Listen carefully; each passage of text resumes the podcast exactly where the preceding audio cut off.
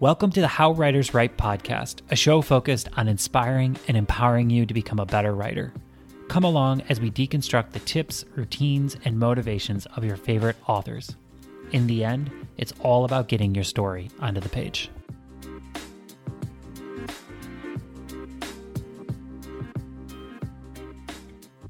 Welcome to Monday Motivation. Get small. At one point in my life, I was living in my brother in law's basement with my wife and newborn. I'd been trying to get a job for six months after my startup failed, but I was struggling to land on my feet. I was down to just a couple hundred bucks, and my relationship with Jennifer was strained to the absolute point of failure. It was awful.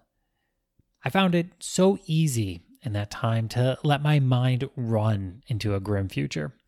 It was so easy that I internalized a belief that the future would be worse than the present.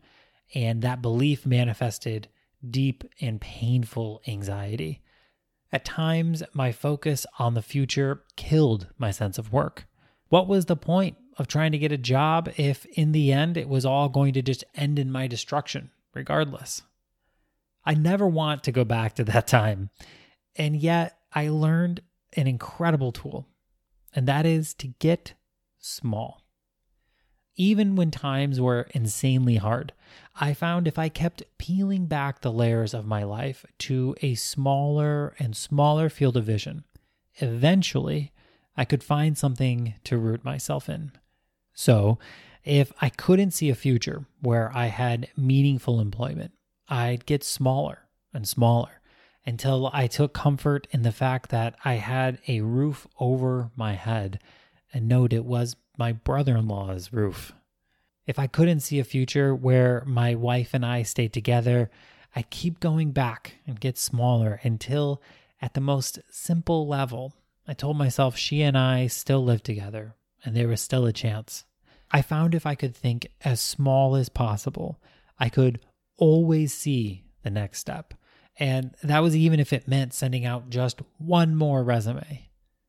My mood lifted because a little bit of movement felt like progress. It was almost as if getting stuck in the muck of life, you know, that immobile feeling that comes when we have a dream or a need that we aren't moving closer, was worse almost than anything else. Said another way, the feeling of languishing in my own life was nearly as bad as the obstacles in my way.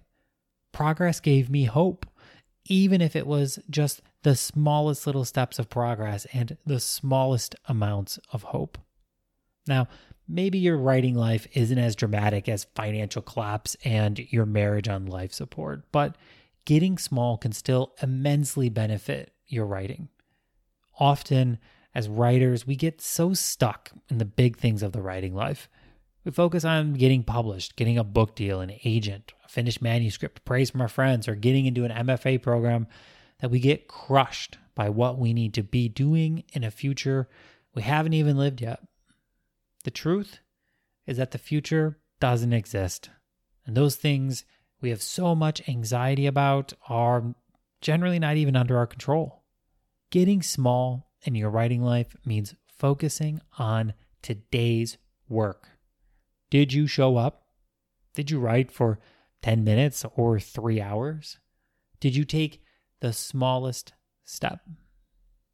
I'm not telling you all you have to do is write for 10 minutes each day to reach your dream, but I am giving you permission to let go of whatever you want to happen in your future and instead use all that energy and let your focus fall on the daily work of just writing and telling your story. If you're struggling to get into a writing routine, get small. Focus on today and write for literally the shortest amount of time that is meaningful to you. Start at 15 minutes. Don't let your mind slip into an anxious future. Write. Write from your heart write something that just is so fun and exciting that it's joy filled.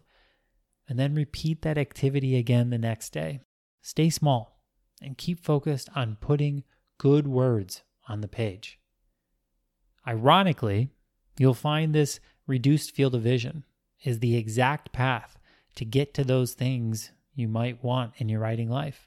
In the end, you might just live your way into the future you dreamed about. Thank you so much for listening, and I hope you have a wonderful week of writing. Every